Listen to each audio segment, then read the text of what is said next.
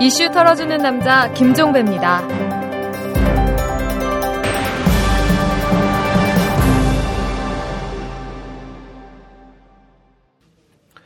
2월 10일 금요일에 보내드리는 이탈남입니다. 이 새누리당의 돈봉투 사건 커지고 있네요. 이 박기태 국회의장은 결국 사퇴를 선언을 했습니다. 김효재 청와대 정무수석은 코너에 몰렸습니다.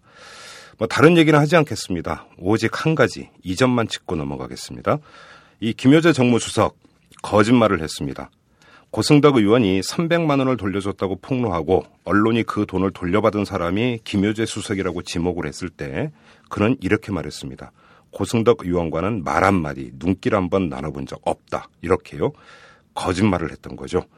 그리고 박희태 국회의장 은폐를 종용했다고 합니다. 고명진 전 보좌관에게 검찰에서 사실대로 말하지 말라 이렇게 종용을 했다고 합니다. 박희태 의장은 검사 출신입니다. 그런 사람이 검찰 앞에 가서 거짓말을 하라고 했다고 합니다. 김효재 정무수석은 기자 출신입니다. 그런 사람이 기자들 앞에서 새빨갛게 거짓말을 했습니다. 삼부 요인에 속하는 국회의장이 그리고 대통령을 지근거리에서 보좌하는 수석이 이렇게 거짓말을 밥 먹듯 하는 게 정상입니까? 다른 사람도 아니고 가장 원칙적이어야 하는 검사와 기자 출신이 이렇게 진실을 희롱하는 게 정상입니까? 이게 이명박 정부가 그토록 강조하던 국격일까요? 정말 썩을 대로 썩은 게 이른바 사회 지도층 인사들이고 이명박 정부 사람들입니다. 자, 털기 전 뉴스로 시작합니다. 이상득 새누리당 의원의 출처불명 자금을 조사해온 서울중앙지검 특수 3부가 이번 주말에 이상득 의원을 소환 조사할 것이라고 합니다. 아, 검찰은 이상득 의원실 임모 비서 등의 이름으로 개설된 운영비 계좌에서 8억 원에 가까운 뭉칫돈이 들고 난 사실을 파악을 하고 자금의 출처를 파악하는 데 주력해 왔는데요. 이상득 의원은 이 괴자금의 실체와 관련해서 이 검찰에 내 개인의 돈이라는 요지의 소명서를 보낸 바가 있었죠. 한데 검찰이 자금 출처에 대해서 의심스러운 정황을 이미 포착했다는 이런 관측이 나오고 있다고 하네요. 자, 거물 앞에선 검찰 뒷심을 발휘할 수 있을까요? 박원순 서울시장이 민주통합당 입당과 관련해서 아직 결정된 바가 없다 이렇게 밝혔습니다. 서울시 류경기 대변인은 박 시장의 민주통합당 입당은 시기와 절차를 당과 협의 중이며 현재 입당 일자가 확정되지는 않았다 이렇게 밝혔는데요. 일본 출장 중인 박원순 시장도 급한 문제가 아니니까 국내로 들어가면 이야기를 해보겠다 이렇게만 말했다고 합니다. 급한 문제를 떠나서 신중히 결정해야 할 문제 같습니다. 요즘 민주통합당이 하는 꼴을 보면 그렇습니다. 한국신용평가가 종합편성 채널 개국과 방송시장 변화라는 제목의 special 리포트를 냈는데요. 이 내용을 보면 종편 채널당 광고 수입이 연 천억 원 미만으로 예상되는 반면에 연간 지출은 2천억 원 가량이 소요될 것으로 추산을 했다고 합니다. 그러니까 연간 천억 원 이상의 적자를 기록한다 이런 얘기가 되는데요. 종편 출자금 3천억쯤 되죠. 아, 이 리포트에 따르면 출자금 거덜날 시점 멀지 않았습니다. 부산고등법원이 낙동강 살리기 사업을 위법하다 이렇게 판단을 하면서도 공익을 위해 사업 시행 계획을 취소해 달라는 원고의 청구는 기각을 했습니다. 부산고법 행정일부는 오늘 낙동강 살리기 사업이 총 사업비 500억 원 이상의 예산이 투입되는 국책 사업의 경우 경제성에 대한 예비 타당성 조사를 거쳐야 한다라는 국가재정법을 위반해서 위법하다 이렇게 판단을 했습니다. 하지만 낙동강 살리기 사업을 취소해달라며 국민소송단 1791명이 국토해양부 장관 등을 상대로 제기한 하천공사 시행계획 취소 청구는 원 모두 각하 또는 기각 처리했습니다. 이미 막대한 예산을 들인 낙동강 살리기 사업이 거의 완성됐기 때문에 이를 취소할 경우 엄청난 혼란이 발생할 수 있다. 이런 판단인 거죠. 이래저래 무리 문제군요. 법원 판단은 엎질러진 무리라는 거니까요. 지금까지 털기전 뉴스였습니다.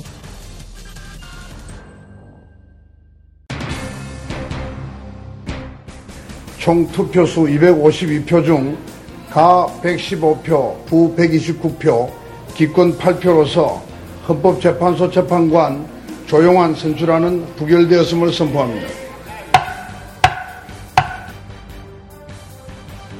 그들은 조금도 변하지 않았습니다.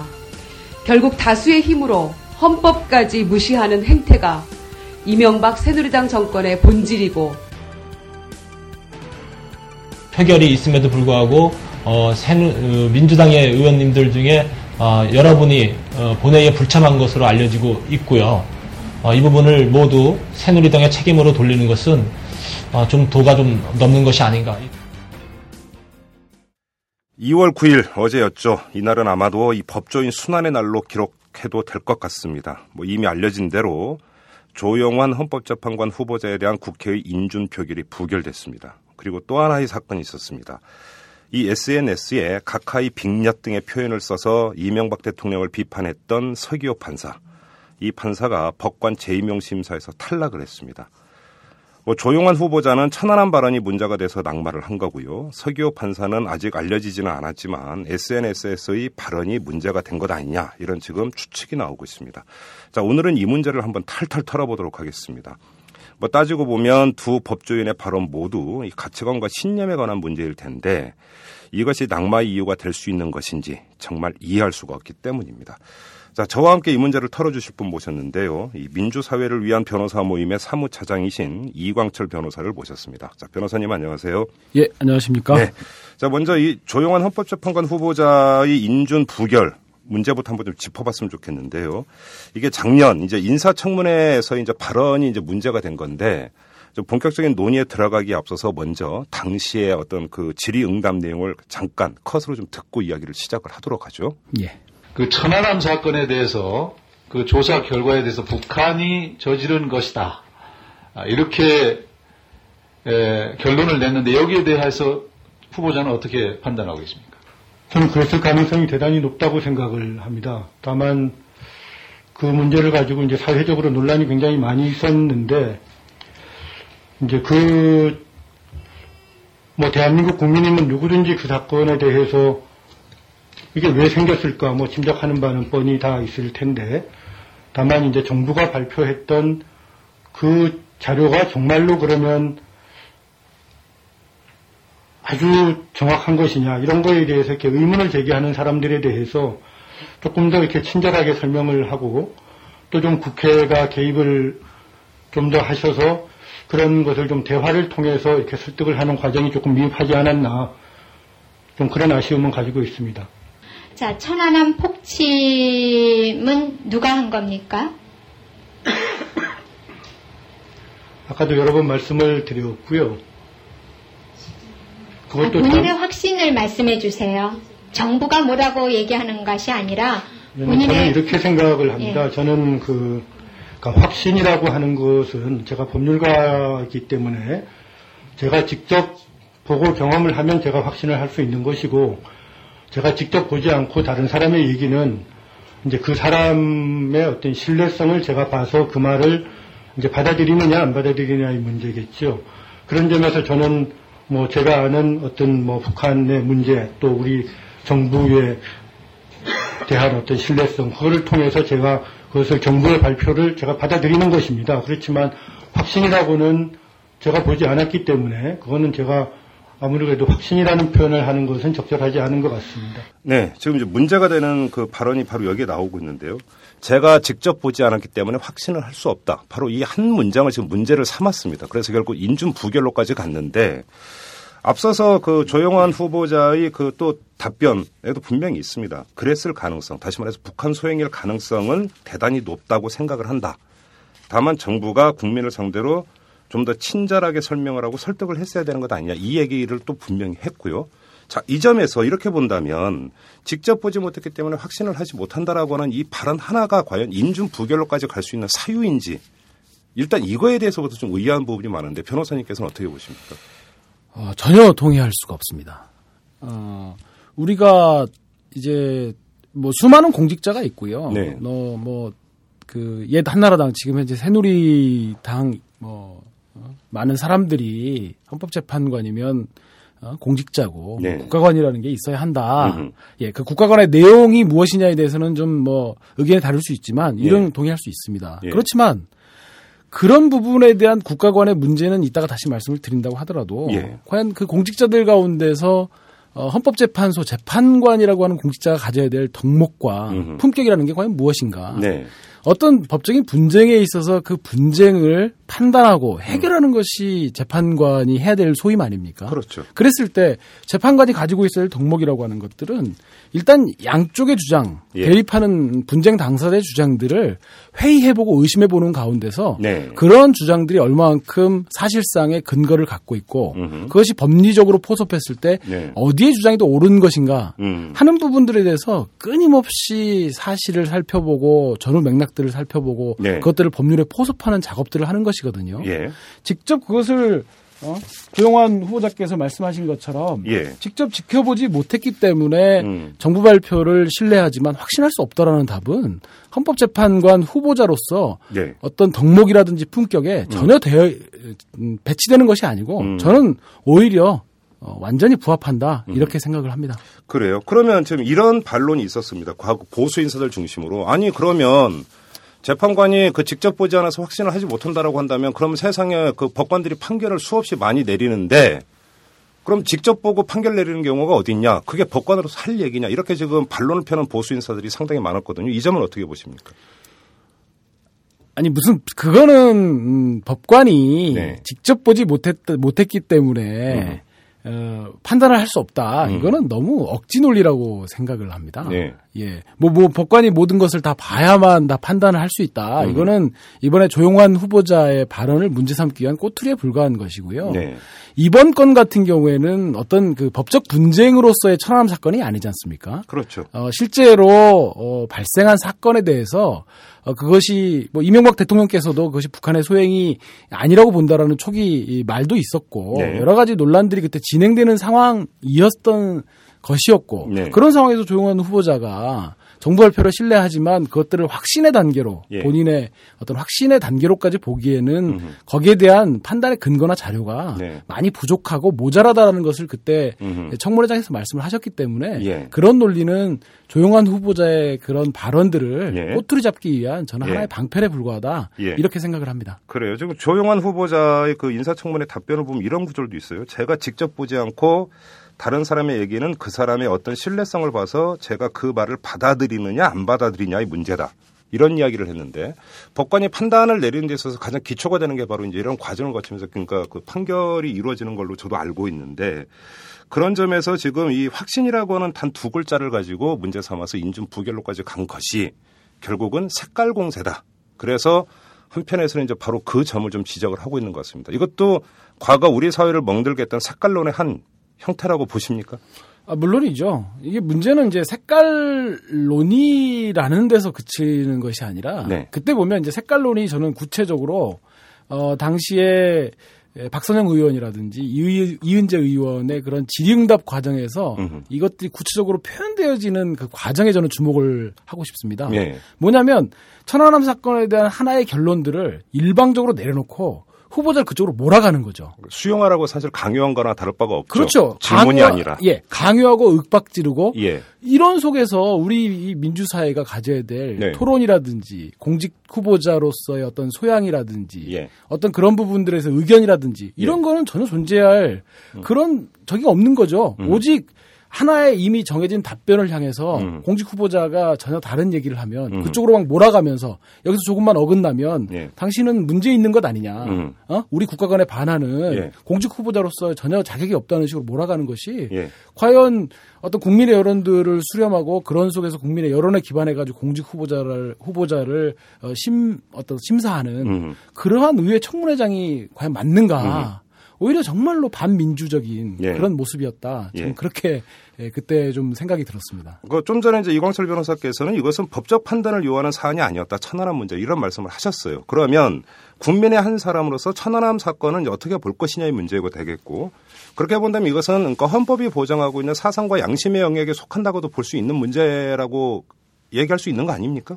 예, 그렇습니다. 사실은 어 그날은 이제 공직 후보자였고 또 조용환 후보자의 개인적인 견해가 네. 정부 발표를 신뢰한다는 것이었지만 예. 많은 사람들은 또 조용환 후보자의 생각과 다른 생각을 가지고 있는 사람들도 많았습니다. 뭐 의혹 제기하는 사람들도 예. 있습니다. 그리고 대표적으로 참여연대하고 그 평통사에서 유엔 안보리 이사국 그 예, 보낸 이메일들 같은 것들을 보아도 네. 여러 가지 여덟 가지 의문과 조사 과정에서 여섯 가지 의문들을 발표하고 그랬지 않습니까? 네. 이 부분들이 상당히 신빙성이 있는 문제 제기였고 음. 음.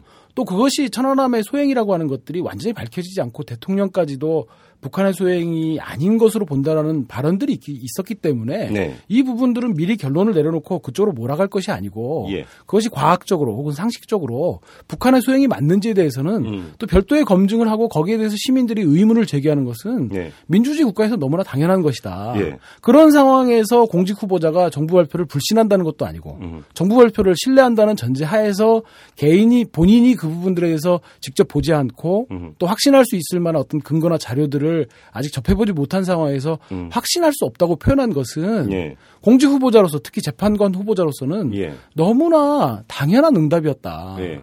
만약에 재판관 후보자가 그때 답변을 달리해가지고 음. 본인이 보지도 않은 상황에서 음. 그리고 타당한 근거나 자료를 접해보지도 않은 상황에서 어떤 응? 분, 여러 가지 의문이 많은 사안에 대해서 미리 결론을 내려놓고 음. 여러 가지 사안들을 여러 가지 근거나 자료들을 거기 그 결론에 꽤 맞춰 가는 식으로 재판을 한다고 하면 음. 과연 우리 국민 누구가 누가 그런 재판의 결론에 네. 동의하고 수긍할 수 있겠습니까? 뭐 그러니까 조용한 그 그러니까 후보자가 청문회에서 이제 정부에게 친절한 설명, 그다음에 대화를 통한 설득 이런 것들을 이제 강조한 것 아니겠습니까? 예, 물론입니다. 그런데 보수 인사들은 또 이런 이야기를 합니다. 뭐 사상과 양심의 영역을 인정하겠다. 그냥 국민, 그냥 보통 국민이라면 인정하겠는데 공직 후보자 아니냐.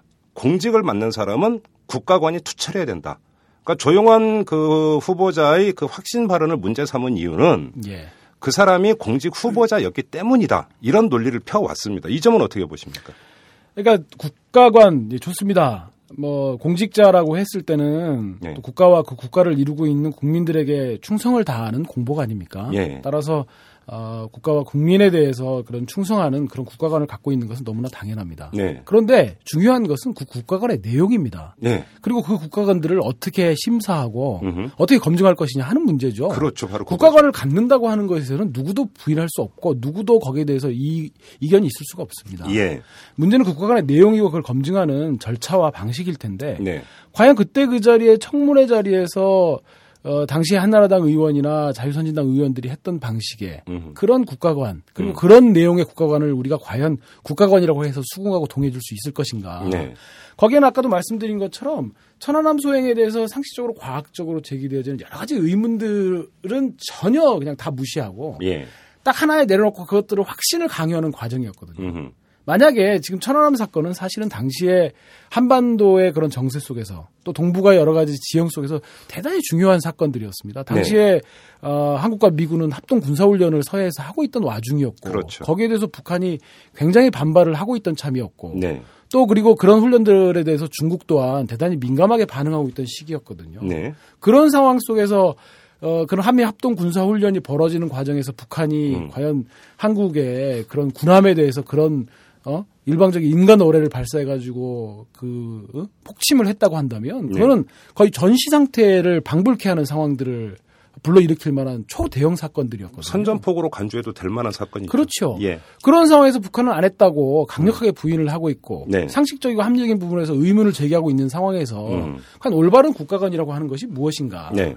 그럼 그 부분에 있어서 북한이 강력하게 부인을 하고 있고 또 여러 가지 그 사건이 미치는 동북아나 한반도에서의 정세에서의 그런 파장들을 고려해 본다고 하면 우선 결론을 내려놓고 몰아갈 것이 아니고 네. 신중하게 그러한 과정들을 예. 객관적이고 과학적으로 검증해 보면서 음흠. 결론들을 내려놓고 그 사건의 파장을 줄여 나가는 것이 음흠. 정말로 국가와 국민을 위하는 자세가 아닌가. 네.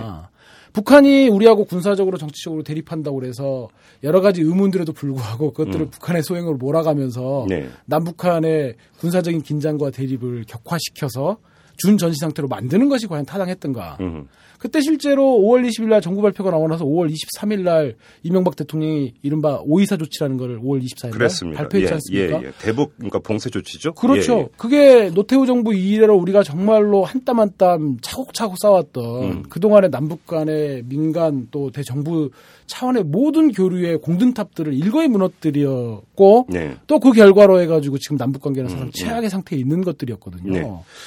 그래 아무튼 이제 그 이야기를 좀 좁혔으면 좋겠는데 네네. 오늘 이 자리에서 이제 논점은 천안함 사건의 진실이 뭐냐는 논점은 아닙니다. 그렇죠. 그리고 예. 이제 조용한 후보자 같은 경우도 당시 정부 발표를 신뢰한다고 언급을 했으니까 예. 이제 그그 그 논점은 일단 예외로 해놓고 자 그러면 다시 그러니까 되묻겠습니다. 공직자로서 가져야 되는 국가관 사실은 국가관이라는 이 세 글자가 이제 그 사상 검열을 하는데 아주 악용되어 왔던 게 우리의 현대사입니다, 사실. 네, 그렇죠. 그래서 여쭤보는 건데 예.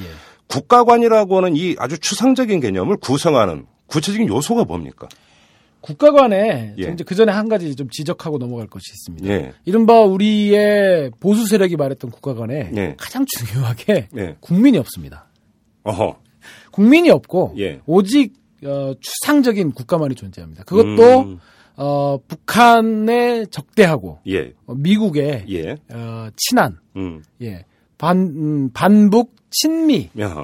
그런 국가관만이 있습니다. 예. 그 안에 실제하는 한반도에 음. 한반도에서 살아가고 어, 숨을 쉬면서 살아가고 어? 각자 그런 정말 국민이 없습니다. 네. 예, 그런 속에서 어, 북한의 에, 북한과 평화 통일을 얘기하고 음. 또 미국의 존재에서 의구심을 표시하는 사람들은 네. 그 국가간의 이름 앞에 정말 어, 때로는 죽임을 당하고 그렇죠. 그랬던 것들이거든요. 예. 정말 이제 에, 말씀하신 부분들에서 답을 드릴 차례인데 예. 국가관에서 핵심은 음. 국민입니다. 그렇죠. 국민에 충성하는 것 아닙니까? 그럼, 그렇습니다. 그러니까 지금 현재 물론 예전부터 학문적으로 네. 국가의 존재 목적이 무엇이냐 하는 부분에 대해서는 다양한 견해가 있지만 예. 적어도 민주주의 사상과 주권 재민의 사상이 지금 확립되어 있는 지금 이 시점에서 네.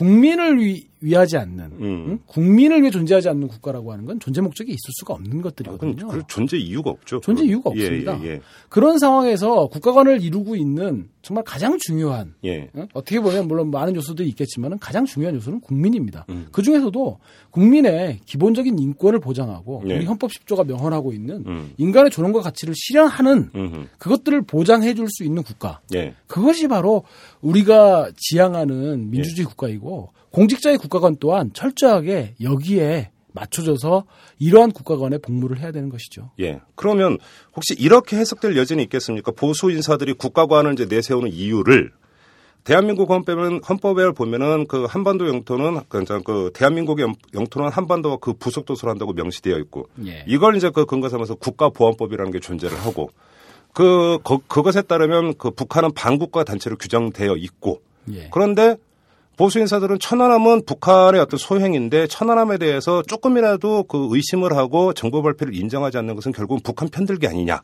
예. 그러면 결국은 반국가 단체를 이렇게 하는 것이니까 당신의 국가권은 잘못되어 있는 것이다. 이런 논리인 것 같은데 이 점은 어떻게 보십니까? 이제 그렇게 되면 이제 이제 헌법 3조의 영토 조항하고 네. 어, 또 국가보안법까지 이제 논점이 이제 퍼지게 되는 좀, 것인데요. 좀 확대가 되긴 하네요. 예. 예. 네, 그것은 뭐 차제 이제 한 번더 음. 이슈를 털어주는 자리에 불러주시면 네. 제가 국가보안법을 한 번 더 이슈를 좀 탈탈탈 털어드리도록 하고. 알겠습니다. 제가 자리 마련하겠습니다. 예. 어, 지금 현재로서 국가보안법의 헌법적 근거가 어, 헌법 3조에 있다라고 음. 하는 얘기들이 상당수 있고 네. 또 실제 헌법 3조에 영토 조항이 있기 때문에 네. 지금 북한이 과연 한반도 내에서 어, 존재하는 어떤 주권을 갖고 있는 국가로 볼 거냐 하는 부분들은 사실 헌법의 해석에 있어서 좀 어려운 부분들이 있습니다. 네. 어, 하지만 이제 그와 관련해서 뭐, 뭐 지나치게 뭐 어려운 말씀을 드릴 것은 아니지만은 네. 그 생전에 돌아가신 뭐 그 뭐 권영성 헌법학계 권위자였던 권영성 선생님이라든지 이런 분들이 이제 이런 난제를 한번 풀어보기 위해서 음흠. 이제 그 선생님을 포함해갖고 많은 분들이 이제 이 해석에 도전을 했었고 음. 왜 그러냐면 72년 우리 이제 유신헌법 등장하면서 헌법 4조에 평화통일 조항이 들어섰거든요. 그렇죠. 이게 논리적으로 헌법 3조에 따라서 지금 한반도 이북에 존재하는 북한을 대한민국에 적대하는 방과 단체로 본다면 소탕을 해야죠. 예, 소탕을 해야 되는 것이지 이게 평화통일 그렇죠. 조항하고 이게 음. 양립할 수가 없는 문제가 있는 거거든요. 그렇죠. 그래서 어떤 헌법학자 선생님 선생님들은 이게 이제 법률에 있어서 효력이 신법 우선의 원칙이 있는데 음. 그래서 어 이게 그 재헌헌법 때부터 등장했던 영토 조항보다는 네. 나중에 등장했던 평화통일 조항이 더 우선하는 효력을 갖고 있는 것이고 아하. 또 그리고 두 가지 조항이 서로 양립 하기 위해서 우리가 규범적으로 조화적으로 해석하려면 네. 어쨌든 간에 한반도에서 대한민국이라고 하는 국가가 정통성을 갖고 있는 주권 국가이지만 네. 나름대로 북한 또한 음. 그런 또 민족과 민족 내부의 어떤 통일을 지향하는 특수 관계로서 네. 반과 단체가 아닌 음. 특수한 정치적인 지위를 부여하자. 예. 예, 이런 견해들도 나와 있습니다. 뭐 사실 이제 제가 질문을 드렸습니다만 제 질문이 어리석은 게 설령 그 보수 인사들의 그런 논리를 인정을 한다 하더라도 조용환 후보자는 인사청문회에서 천안함은 북한 소행이 아니라고 언급한 적이 없다라는 것이죠. 예, 그렇습니다. 오히려 그러니까 정부 발표, 그러니까 북한 소행이라 할 가능성이 대단히 높다고 오히려 명시적으로 언급을 했고 대답을 했는데도 문제 삼는 것은 사실은 좀 이해가 되지를 않는 바로 그 점인 것 같습니다. 네. 그리고 또 하나 좀 짚어봐야 되는 게 국가관 문제와 함께 헌법재판소의 성격인데 그러니까 그 일부 그 법률가들이 얘기를 들어보니까 헌법재판소는 대법원하고는 좀 다르다 성격이. 네, 그래서 특히나 이 헌법재판소 같은 경우는 이 그 재판관들의 다양성이 그러니까 그 존중돼야 되고 그것이 구성의 원리다. 이런 이야기를 하거든요. 이 점을 좀 풀어서 설명을 해 주시죠. 어떤 얘기인지. 어, 이제 재판들의 이제 분야라고 그럴까요? 영역이라고 네. 그럴까요? 뭐 대표적으로 뭐 민사, 네. 형사, 예. 뭐 가사, 행정 예. 이런 사건들이 있지 않습니까? 그렇죠. 그런데 이제 어, 또 다른 한편에 음. 매우 정치적인 뭐 예를 들어서 대통령과 국회가 서로 그렇죠, 그렇죠. 어? 예. 뭐 권한을 가지고 다툼을 한다든지 예. 뭐 2004년도에도 있었습니다만은 대통령에서 국회가 탄핵을 한다든지 네. 그러니까 이런 일반 민형사 사건을 법률적으로 풀어야 된다 이런 부분에서는 뭐 큰 의문이 없지 않습니까? 그렇죠. 그런데 과연 이런 정치적이고 민감한 사안들은 그럼 어떻게 해결할 거냐? 어허. 어? 뭐 권력자들이 나가가지고 칼을 들고 그러면 니네들끼리 알아서 뭐, 어? 뭐 죽이 되든 밥이 되든 한번 풀어봐라 이렇게 할 거냐? 그건 말이 안 되고. 그럴 수 없는 거죠. 예. 우리가 법치국가 이념을 전면적으로 채택하고 있고 네. 또 모든 공직자들도 어, 법 앞에 평등하고 예. 또 법률에 이런 구성 강제를 받는 것이기 때문에 예. 이들의 분쟁 또한 법치국가의 큰 틀에서 풀어야 되는 것이거든요. 예. 어, 그런데 과연 이런 매우 정치적이고 민감한 사안들을 어, 일반 법원에 맡길 것인가 음. 하는 부분들은 조금 의문이 있는 거죠. 음. 어, 그래서 어, 이것들을 조금 더 그런 정치적인 그런 이런 대단히 민감한 이런 부분들을 좀 특화해서 네. 어, 여기에는 좀 어, 좀 고도의 정치 사건들을 좀 법치주의 하에서 좀 풀 수 있게끔 예. 약간의 좀 정치 재판적인 성격들을 약간이 아니죠 정치 재판적인 성격을 갖고 있는 그런 어, 분쟁들을 정치적 판단도 배제할 수가 없다. 헌법재판소의 예, 그렇죠. 성격상. 예. 그러니까 당연히 재판관들도 정치적 그 견해가 다양하게 구성돼야 된다. 네, 그렇습니다. 그래서 이제 네. 헌법재판 같은 경우는 여당 추천도 있고 야당 추천도 있고 그렇게 되는 거 아니겠습니까?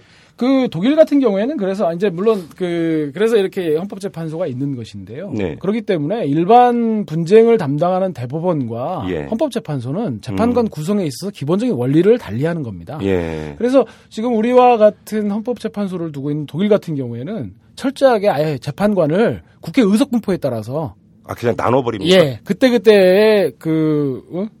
총선을 통해서 확인된 네. 국민의 의사에 따라서 아예 재판관 숫자도 예. 아예 거기에 따라 배분을 합니다. 그러면 제가 이제 법률 문외한인 제가 좀 이해가 안 가는 게 지금 말씀은 충분히 이해를 하겠어요. 그러니까 이 대, 헌법 재판관들의 구성을 할 때 정치적 다양성이 보장이 돼야 되기 때문에 여야에게 예. 일정하게 추천권을 주고 그걸 예. 존중을 해야 된다. 이 얘기라면 그럼 굳이 인준 표결을 거쳐야 되는 겁니까?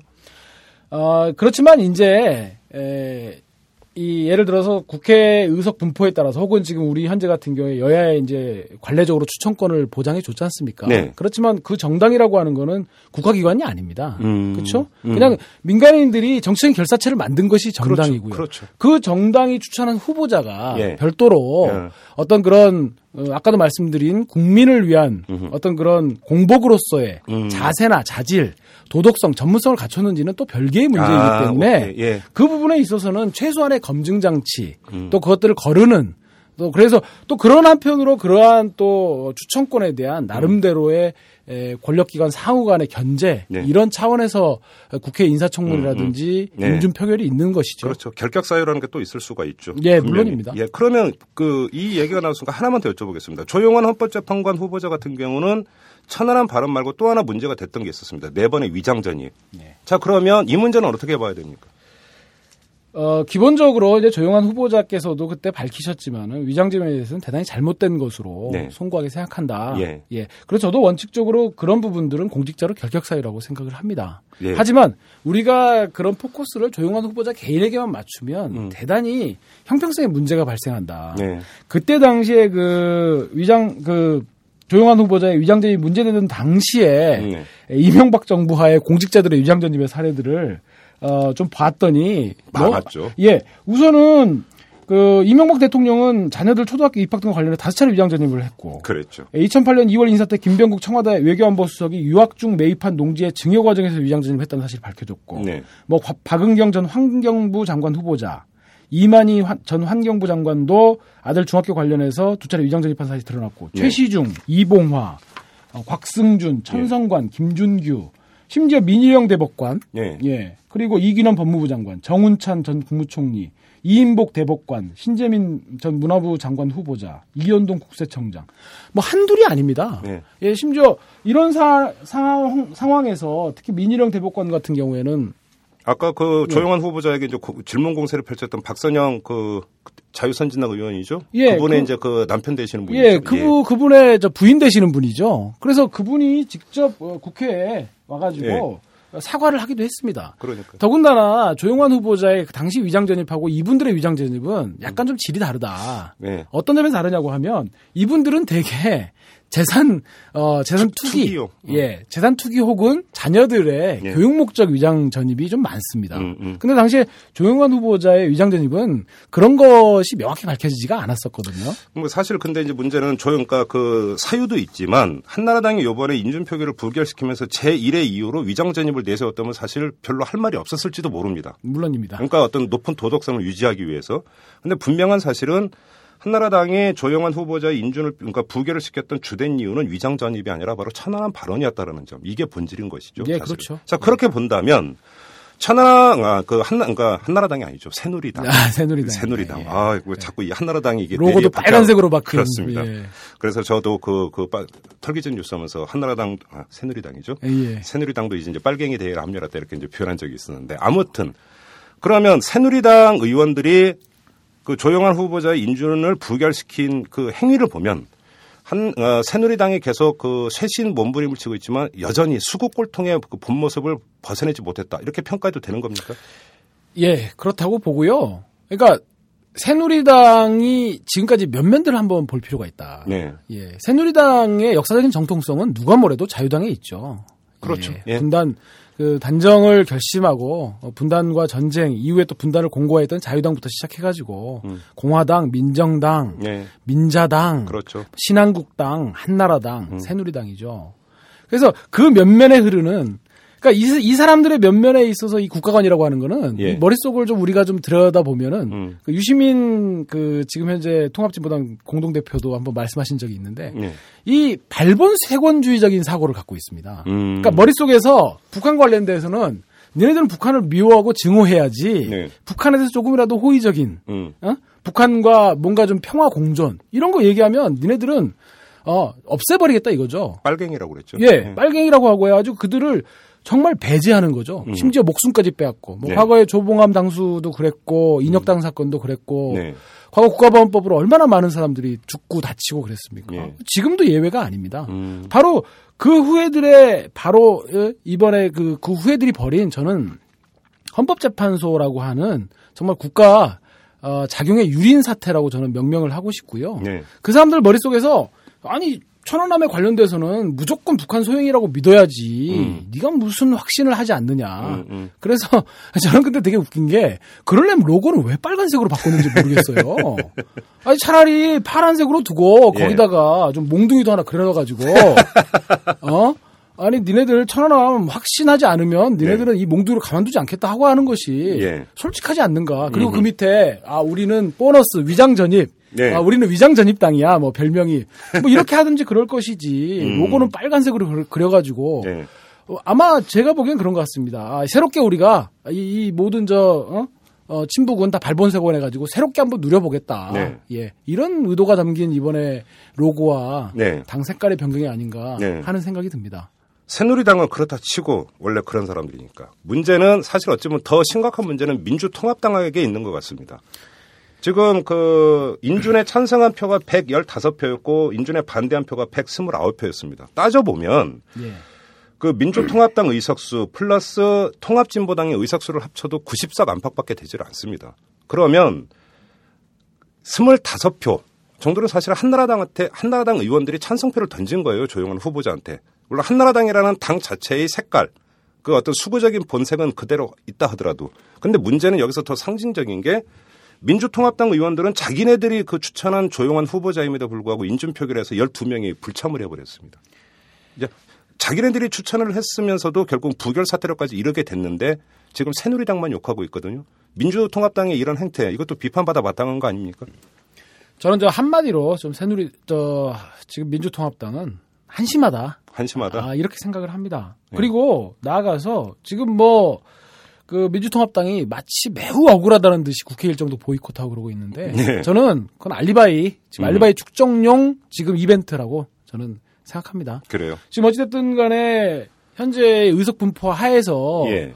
어, 새누리당이 적극적으로 당론을 통해 가지고 확정 주지 않는 한은 통과시킬 그런 통과가 될 가능성이 거의 없었다라는 예, 거는 예, 예. 뭐 너무나 명확하나했고 예. 그렇기 때문에 작년 7월부터 계속 지금 안건을 상정하지 못했던 거 아닙니까? 그런 상황에서 안건을 올리려고 했다 그러면 뭐 정치력을 발휘해 가지고 지금 새누리당에서 쇄신과 예. 이런 얘기들을 하니까 그 안에 뭐 어? 박근혜 대표를 비대위 위원장을 좀 접촉해서라도 마크 조정이라도 예, 했어야죠. 예, 그런 식으로 해갖고 정치력을 발휘해가지고 통과를 시키던가. 예. 정 그것이 좀 자신 없고 음. 그런 부분들이 좀 어.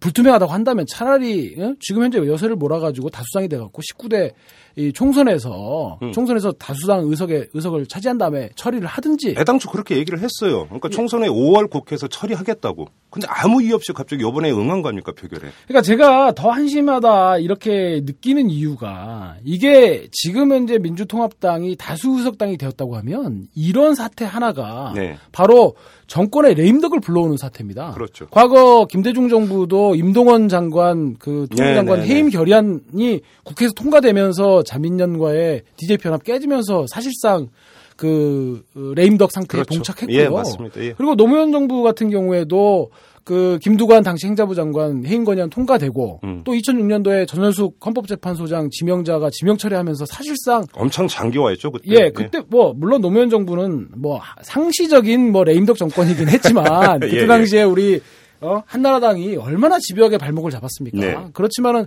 어찌됐든 간에 그때 당시에 전현숙 그 지명자를 지명 처리하면서 네. 사실 거의 비틀거리는 상황이었거든요. 그때 큰 사건이었습니다. 이게 지금 야당이기 때문에 무슨 저 새누리당 욕하고 그러면서 음. 지금 뭐 국회에서 보이콧한다면서 저렇게 정말 징징거리고 있지만 네. 이게 공당으로서 집권을 목표로 하는 정당이라면 예. 이렇게 해서 책임을 가지고 어? 제시했던 후보자가 이렇게 지금 부결된 사안은 음. 정당의 지금 이 정말 어 엄청난 타격인 거죠. 그렇죠. 예, 그거를 음. 지금 응? 새누리당으로 어? 묻어가면서 좀 편승해갖고 음. 이 저기를 지금 요걸 좀 피해보려고 하는 건데 네. 정말 뼈저린 각성과 예, 예 정말 어, 이 부분에 대해서는 엄중한 음. 좀그 책임을 지는 자세 음. 이런 것들이 필요하다고 생각을 합니다. 유권자가 보고 있다는 이야기로 정리를 하겠습니다. 그 예. 문제 같은 경우. 그나저나 혹시 그 어제 그 부결 소식 나고 혹시 조용환 후보자 이제 변호사시죠? 예. 변호사 혹시 뭐 연락이라도 한번 취해 보셨습니까? 아, 예, 아닙니다. 예. 그래요. 지금 예. 그 어, 떻게 지내고 있을지 전 그것도 좀 궁금합니다. 여러분께서는 오마이뉴스가 만드는 데일리 팟캐스트 방송 이슈 털어주는 남자 김종배입니다를 듣고 계십니다. 트위터 아이디 오마이탈탈로 좋은 의견 보내주세요. 이털남 아저씨가 탈탈 털어드리겠습니다. 네, 지금 어, 사법부 문제 어제 있었던 조영환 헌법재판관 후보자 인준 그 부결 소식을 지금까지 짚어봤고요. 또 하나 짚을 문제가 있습니다. 바로 이 서기호 판사 재임용 탈락 문제인데 오늘 아침부터 언론이 보도를 쏟아내고 있습니다. 재임용 탈락이 확정이 됐다. 이런 보도가 쏟아지고 있는데요. 이 문제도 함께 털어보도록 하겠습니다. 자, 어, 변호사님, 지금 이제 근무 평정이 낮아가지고 재임용해서 탈락시킨다. 대법원에서 당연히 이렇게 이야기를 하게 될 텐데 먼저 궁금한 게 판사에 대한 근무 평정은 어떻게 매기는 겁니까? 글쎄요, 뭐 제가 판사를 해보지 않아서 예. 어떻게 평정을 매기는지는 모르겠는데 예. 그 서기호 판사가 오마이뉴스에 이제 그 인터뷰를 한 기사를 보면 네. 아마 상중하 뭐 혹은 ABC 이렇게 아마 매기는 모양이죠. 네. 예, 그래서 아마 지금 저 사실 법관들이 음. 이게 좀 사건 부담이 굉장히 많습니다. 예. 너무 많죠. 예, 처리해야 될 사건. 처리해야 될 사건들이 많고 그래가지고 예. 뭐그 사건을 제때 예. 예. 처리했는지 음. 또 그리고 뭐 조정을 통해서 또 얼마나 또 해결을 했는지 예. 뭐 당사자가 또 그 판결에 대해서 또 불복하지 않고 또 얼마나 또 승복을 했는지 예. 아마 이런 것들을 가지고 예. 근무 평정을 하지 않을까 예. 이렇게 생각을 하고 있습니다. 제가 왜 여쭤봤냐면 그 서기호 판사가 이제 그 재임용 심사를 받기 전에 본인이 공개한 걸 보면 그 접수 대비 처리율, 그러니까 그 자기에게 이제 접수된 사건이겠죠. 이 값에서 처리율이 106%로 평균보다 높아요. 그 다음에 조정 화해율도 평균보다 높고 그런데도 근무 평장이 낮게 나온다는 게 이게 있을 수가 있는 일입니까? 그래서 저는 저도 이 부분에 대해서는 좀 믿어지지가 않습니다. 그러니까 이게 본인이 공개한 근무 평정 그 자료를 성적표를 보면 네. 뭐 하 5회, 중 2회, 예. 비 1회, 시 2회라고 하는데 예. 뭐 이게 뭐 전체적으로 봐서 성적이 높다라고 음. 보기는 어렵지만 음. 대법원이 말하고 있는 하위 2%다. 음. 이거는 좀 납득하기는 좀 어렵지 않는가. 네. 예, 이런 생각이 듭니다. 그래요. 근데 이거는 지금 저희가 이제 구체적인 근거 자료를 갖고 이야기를 하, 그러니까 할 수가 없는 거기 때문에 일단 이 정도로 이야기를 하고 지금 언론에서 일반적으로 지금 추측하고 있는 두 가지 점만 가지고 한번 이야기를 나눠보죠. 첫째, 서기호 판사 같은 경우는 2009년이었습니다. 시, 현재 이제 대법관을 하고 있는 신영철 대법관의 재판 개입 사건이 터졌습니다. 예. 이때 판사들이 그때는 이제 그 신영철 대법관이 서울중앙지법원장으로 있을 때였죠. 예, 그렇습니다. 그러니까 그 사건 배당 이런 문제를 가지고 면담을 했고 항의를 했었는데 이때 주도한 그 판사 가운데 한 명이 서기호 판사였고 바로 이걸 문제 삼아서 그 이후에 근무 평정이 계속 하루 나왔다. 상중하 중에서 하루 나왔다. 예. 이런 언론 보도가 있습니다. 이게 있을 수 있는 일입니까? 글쎄요. 그러니까 좀 쉽게 좀 납득하기는 좀 어렵습니다. 네. 그러니까 오히려 지금 그 저는 이제 대법원이 어 조금 솔직하지 못하다. 음. 그리고 나가서 어 어떻게 보면은 굉장히 좋은 기회를 네. 저는 날렸다 이렇게 생각을 합니다. 어떤 점에서 좋은 기회라고? 지금 이 대법원이 이제 근무 평정이 하위 2% 미만이라고 하지만 서기호 판사 본인이 공개한 성적표를 보면 하위 2%일 가능성은 좀 없는 것 같고요. 예. 오히려 대법원의 내심은 그 서기호 판사가 보였던 지금 말씀하셨던 당시에 그 신영철 어, 중앙지방법원장의 배당 문제와 관련되어 가지고 좀 이렇게 도드라진 활동을 하고 예. 또 그리고 지금 최근에 뭐 각하 빅엿 뭐 이런 표현들을 SNS를 통해서 좀 하고 그렇죠. 좀 이런 부분들을 문제 삼은 것으로 여러 사람들은 생각을 하고 있는데 이른바 그러니까 서기호 판사가 찍혔다. 그렇죠. 예. 그리고 뭐 어 뭐 좀 돌출했다. 어? 네. 좀뭐 이런 식으로 해가지고 지금 불이익을 받고 있는 것으로 어, 여러 사람들이 생각하지 않습니까? 네. 그런 것이라면 대법원이 차제에 네. 이번 기회에 과연 법관으로서 어, 법관 본연의 임무인 재판 말고 예. 어떤 정치적인 의사 표현이라든지 음. 또 나름대로 평판사로서 여러 가지 법원의 그런 정치적인 민감한 이슈들에 대해서 네. 어, 법관 개인이 어디까지 활동을 해도 되는 것인지에 대해서 예. 차라리 광범위한 사회 여론들을 이번 기회에 한번 모아보고 음. 어, 또 어, 국민들을 뿐만 아니라 음. 법관 내부에도 공청회 같은 것들을 열어가지고 네. 과연 바람직한 법관 개인의 정치적인 표현의 예. 방식이라든지 내용은 어디까지가 좋을지에 예. 대한 사회적인 합의를 한번 이번에 좀 마련을 해가지고 예. 그것들을 바탕으로 해서 어, 좀 법관의 정치적인 표현이라든지 어떤 나름대로의 제약되긴 하겠지만 정치 활동이라든지 이런 부분들에 대해서 한 번쯤은 좀 공론화를 시키고 사회적 합의를 마련해가지고 네. 이후에 조금 더 진일보한, 음. 어? 그리고 뭔가 사회적인 성원들의 어?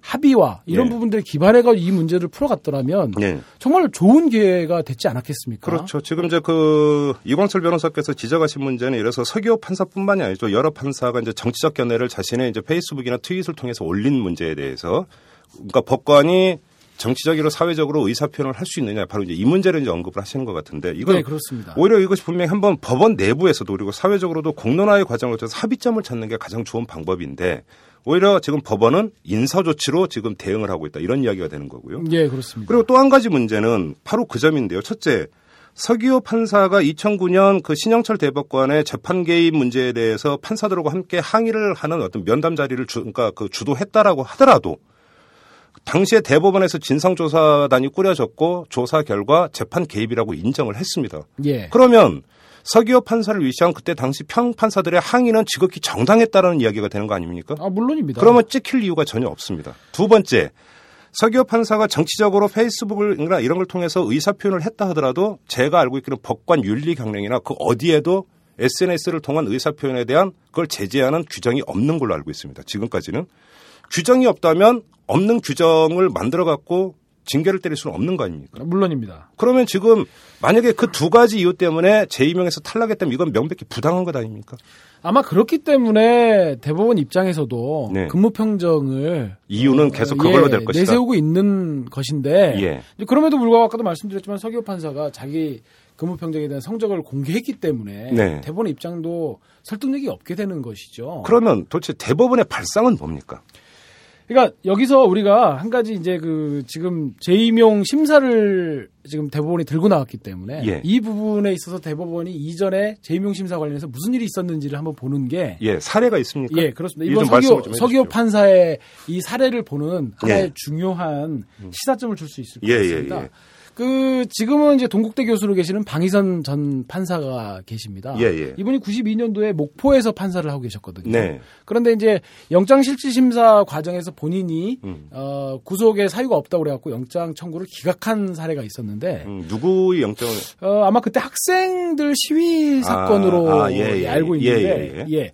그 다음날 변호사가 판사한테 그렇게 얘기를 하더라는 겁니다. 방희선 그때 당시 판사한테. 아니, 어제 판사님이 영장을 기각을 했는데 아직도 학생들이 풀려나고 있지 않습니다. 그게 말이 되네요. 구속영장이 기각됐으면 그 즉시 풀어줘야 되는 거 아, 아닙니까? 물론입니다. 이게 뭐, 법, 그, 인신의 구속에 관해서는 사법적 네. 통제를 받도록 돼 있고, 법관이 영장 청구를 기각했으면 당연히 풀어줘야 되는 것이죠. 불법이죠, 불법. 불법입니다. 예. 그래서 방희선 판사가, 아, 이건 상식적으로 좀 이해하기가 어려워서, 네. 무슨 사정이 있는 것이 아닌가. 어허. 아니, 그러니까 뭐 그게 불법이다 아니다 이렇게 판단하기 전에, 그래가지고 이제 경찰들한테 전화를 했는데, 경위를 알아보기 위해서. 그렇습니다. 예. 경찰들이 뭐, 전화를 이리 돌리고 저리 돌리고 어 하, 하, 면서 계속 방희선 판사의 질문에 대해서 아무런 답도 주지를 않는 거예요. 어허. 검찰을 통해서도 확인해도 마찬가지고. 예. 그래가지고 방희선 판사가 이거는 불법 구금에 해당한다고 그래가지고 당시 경찰들을 어, 고발을 했습니다. 어. 고발을 했는데 검찰은 무혐의 처분을 했고요. 경찰들에 대해서. 예. 그랬더니 여기에 대해서 이제 방희선 판사가 이거는 법치국가 하에서 음. 인신의 구속에 관한 어, 어떤 법관의 통제나 영장주의라고 하는 헌법적 원칙에 비춰서 대단히 중대한 사태다 그래가지고 말이 안 되는 현상이죠, 그거. 이 부분에 대해서 재정 신청을 했었거든요. 예. 예. 뭐, 이 재정 신청도 받아들여지지 않았고. 어허. 이제 그런 과정에서 법원에서 방희선 판사에서 무슨 얘기가 나왔냐면 정말, 응? 저 판사. 예. 또라이 아니냐. 방희선 판사를 두고. 예. 그러니까 이거는 뭐 뒷말인 것이죠. 예. 뭐. 그러니까 아니 판사가 적당히 할 것이지. 예. 뭐 저렇게까지 할 필요가 있냐. 어? 이렇게 된 겁니다. 이제 그러는 사이에 아마 방희선 판사가 당시에 이제 목포 지원에서 정기 인사철도 아닌데 네. 다른 이제 어, 지원으로 아마 인사 조치가 됐고 징계성 그러면 전보 조치네요. 예, 그러니까 당시에 이제 방희선 판사 입장에서는 정기 인사철도 아닌 상황에서 그런 음. 좀 어, 더군다나 경향 교류 원칙에 따라서 본인이 이제 목포에 있다가 어, 서울 근교 수도권으로 옮겨갈 것이라는 이제 그런 음? 나름대로 예측을 하고 있던 참에 아하. 지방 지원으로 이제 발령이 났기 때문에 거기에 대한 네. 징계성 인사 조치가 아니냐 예. 이제 이렇게 생각을 하고 있던 참이었고 어 그 이후에 이제 에, 연임이 안 된다는 음, 그런 통보를 아예 뭐 통보조차 발- 받지 않고 발령장이 나오는 당일날 법원장으로부터 이름이 없다. 이런 식으로 연임 탈락 소식을 들었다는 겁니다. 제2명에서 탈락이 된 겁니까? 그렇죠. 탈락이 됐는데 뭐 지금처럼 형식을 갖춰서 뭐 탈락이 되었다 이렇게 통보를 해준 것이 아니고 네. 법원장이 이름이 없다. 어허. 그래가지고 그날 판사 생활을 이제 그만하면서 네. 사무실로 돌아와 보니까 이미 법복도 다 치워버리고 예. 그래서 참으로 이제 모욕적인 기억을 갖고 있다 이런 그 방희선 판사의 회고가 있었습니다. 아니 사법부에서 그런 일이 실제로 있었습니까? 이게 이게 실제로 있었던 일이고요. 또 그리고 지금 저 지금은 경북대 로스쿨의 교수로 있는 심평 전 판사 같은 경우에 네. 그 법관 조직의 과도한 관료화 계급화는 사법부의 만악의 근본이다. 네. 라는 글을 음. 언론에 기고를 했습니다. 예. 이게 1993년에 있었던 일인데요. 예. 그해 8월 달에 연임 심사에서 탈락을 했습니다. 그런데 이때 법원이 대법원이 내세웠던 연임 탈락의 사유로 그의 사생활을 들었습니다. 예. 그래서 그래가지고 이런 응? 법원 이게 그때 심평 이제 당시 판사가 그랬죠.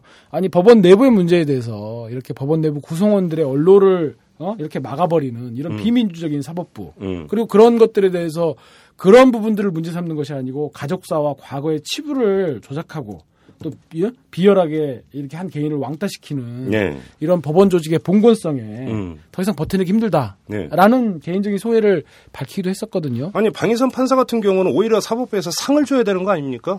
법 정신에 충실하려고 했던 거잖아요. 그렇습니다. 그래서 이런 사례들을 보면 뭐 지금 저희가 그렇죠. 이 사법부 지금 대법원이 이렇게 사법 엘리트주의, 사법 관료 조직화 시켜놓고 사법 엘리트주의와 이런 것들에 기반해 갖고 지금 사법 관료라고 하는 이런 철옹성을 쌓고 있는 그 내부에서 예. 어떤 일들이 벌어지고 있는지 저희로서는 알 수는 없는 것이지만 예. 과거에 이런 재임용 어, 부적격 대상으로 이렇게 탈락한 음. 방희선 전 판사나 심평 전 판사의 예를 들어보면 네. 과연 이번에 그 서기호 판사의 건도 예. 과연 더군다나 서기호 판사가 자기 성적을 공개한 것까지 이렇게 종합해서 본다고 하면 예. 이게 과연 서기호 판사의 근무 성적 때문이냐? 예. 예. 그렇지 않을 개연성이 높다라는 거죠. 그러니까요. 이거는 분명히 아까도 말씀하신 것처럼 당시에 그 신영철 당시 중앙지방법원장의 이런 음? 부당한 재판 개입과 음. 거기에 대해서 정말 대표격으로 활약을 했고 또 SNS를 통해 가지고 자기의 어떤 그 어? 정치적인 표현들을 일부 드러낸 점에 대해서 네. 법원이 그런 거죠. 정말 뭐 어? 당시 방희선 판사가 개인적으로 전해들었다는 그런 식으로 또라이 아니냐. 튀지 마라. 어, 튀지 마라. 튀면 찍힌다. 예. 그래가지고 방희선 판사 같은 경우에는 그때 당시에 그런 그런 재임용 심사 탈락에 대해서 헌법 소원까지 제기를 했었거든요. 어허. 그랬더니 그 많은 판사들이 자기한테 와가지고 네. 어너 어떻게 너 당신이 몸담았던 조직에 어른한테 어, 이런 일을 할 수가 있냐. 아, 이게 무슨 뭐 종중 회의합니까 지금? 예, 예. 그러니까요. 예. 그래서 사법부의 본연의 소임이라고 하는 것이 뭡니까? 국민의 기본권 보장에 정말 최후의 보루라는 것 아닙니까? 아, 그럼요. 어? 그런데 그래서 정말 그 어? 국민의 기본권 보장의 최후의 보루로서 그 역할을 하고자 했던 이런 응? 방희선 전 판사라든지 예. 사법부의 그런 미, 비민주성에 대해서 문제를 지적하는 심평 전 판사라든지 이런 사람들을 다른 사유를 내세워 가지고 다 사법부의 구성으로부터 축출하고 음. 어 그래가지고 어, 사법부의 관료 조직화 또 사법부 엘리트주의 이런 네. 데좀 순응하는 법관들만 이렇게 어 걸러내는 그런 장치로서 예. 어 재임용 음, 이런 심사 심사라고 하는 절차들을 네. 지금 악용하고 있는 것이 아닌가 하는 그런 생각이 듭니다. 아, 진짜 심각한데요. 그거는 지금 방희선 판사의 경우에는 소신도 아닙니다. 그거는 법정신에 따라서 법문에 따라서 지금 행동을 하고 조치를 한 거 아닙니까? 근데 그것조차도 용납이 안 된다고 한다면 그러니까 법관이 그러니까 자신의 소신에 따라서 무엇을 하는 것 같은 경우도 더더욱이 용납이 안 되겠죠. 그러니까 좀 아이러니한 것은 지금 그 방희선 판사 전 판사가 지금 이제 동대 교수로 계시는 방희선 전 판사가 그 가지고 있는 지금 외부로 드러내고 있는 정치적인 지향들을 보면 네. 이른바 소위 말하는 좌파, 진보 그쪽이 아니신 거거든요.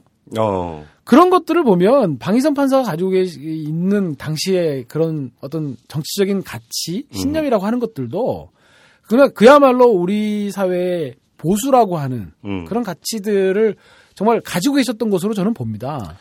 지금 그 법조 일원화를 추진하고 있지 않습니까? 그러니까 뭐 그 사법연수원 그러니까 졸업하면 성적 좋은 그 졸업생들은 판사라고 하고 검사라고 하고 뭐 이런 게 아니라 변호사 하던 그 법조인도 판사가 될 수 있고 문을 연다라는 거 아닙니까? 그게 예, 법조 그렇습니다. 일원화로 제가 이해를 하고 있는데 이 법조 일원화를 하는 가장 주된 이유는 법원 내의 다양성을 그러니까 구현하자 이거 아닌가요?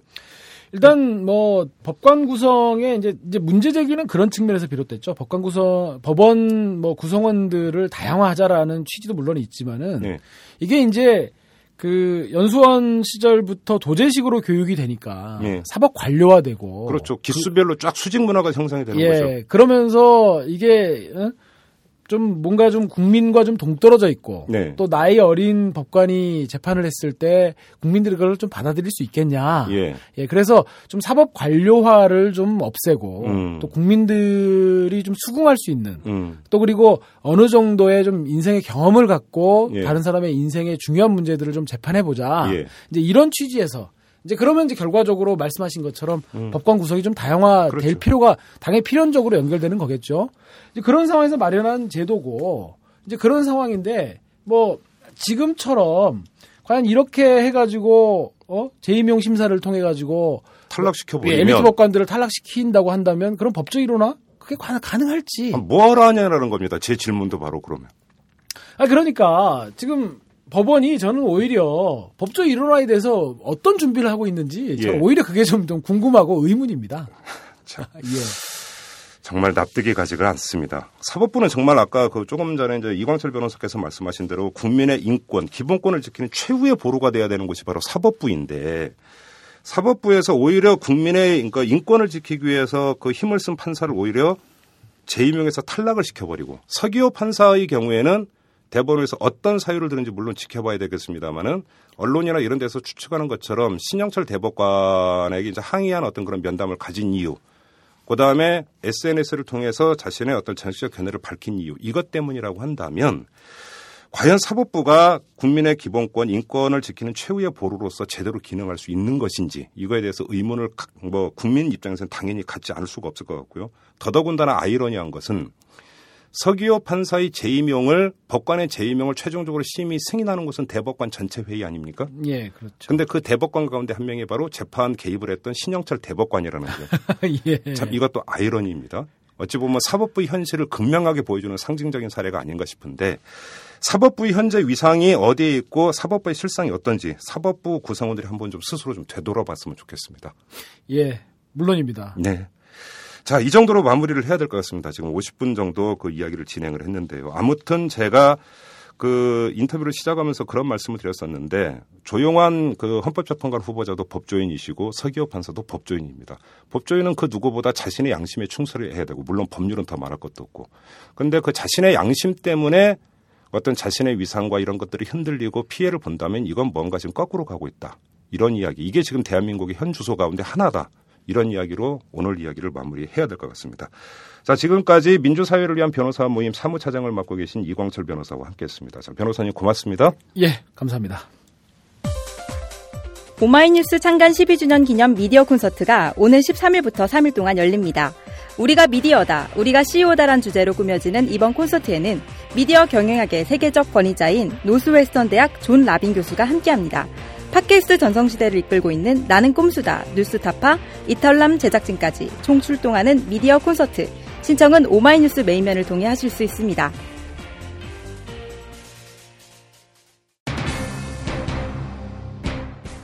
모든 사태에는 원인이 있습니다. 조용한 헌법재판관 후보자 인준 부결 사태의 원인은 새누리당의 수구본색 그리고 민주통합당의 무책임, 무능입니다.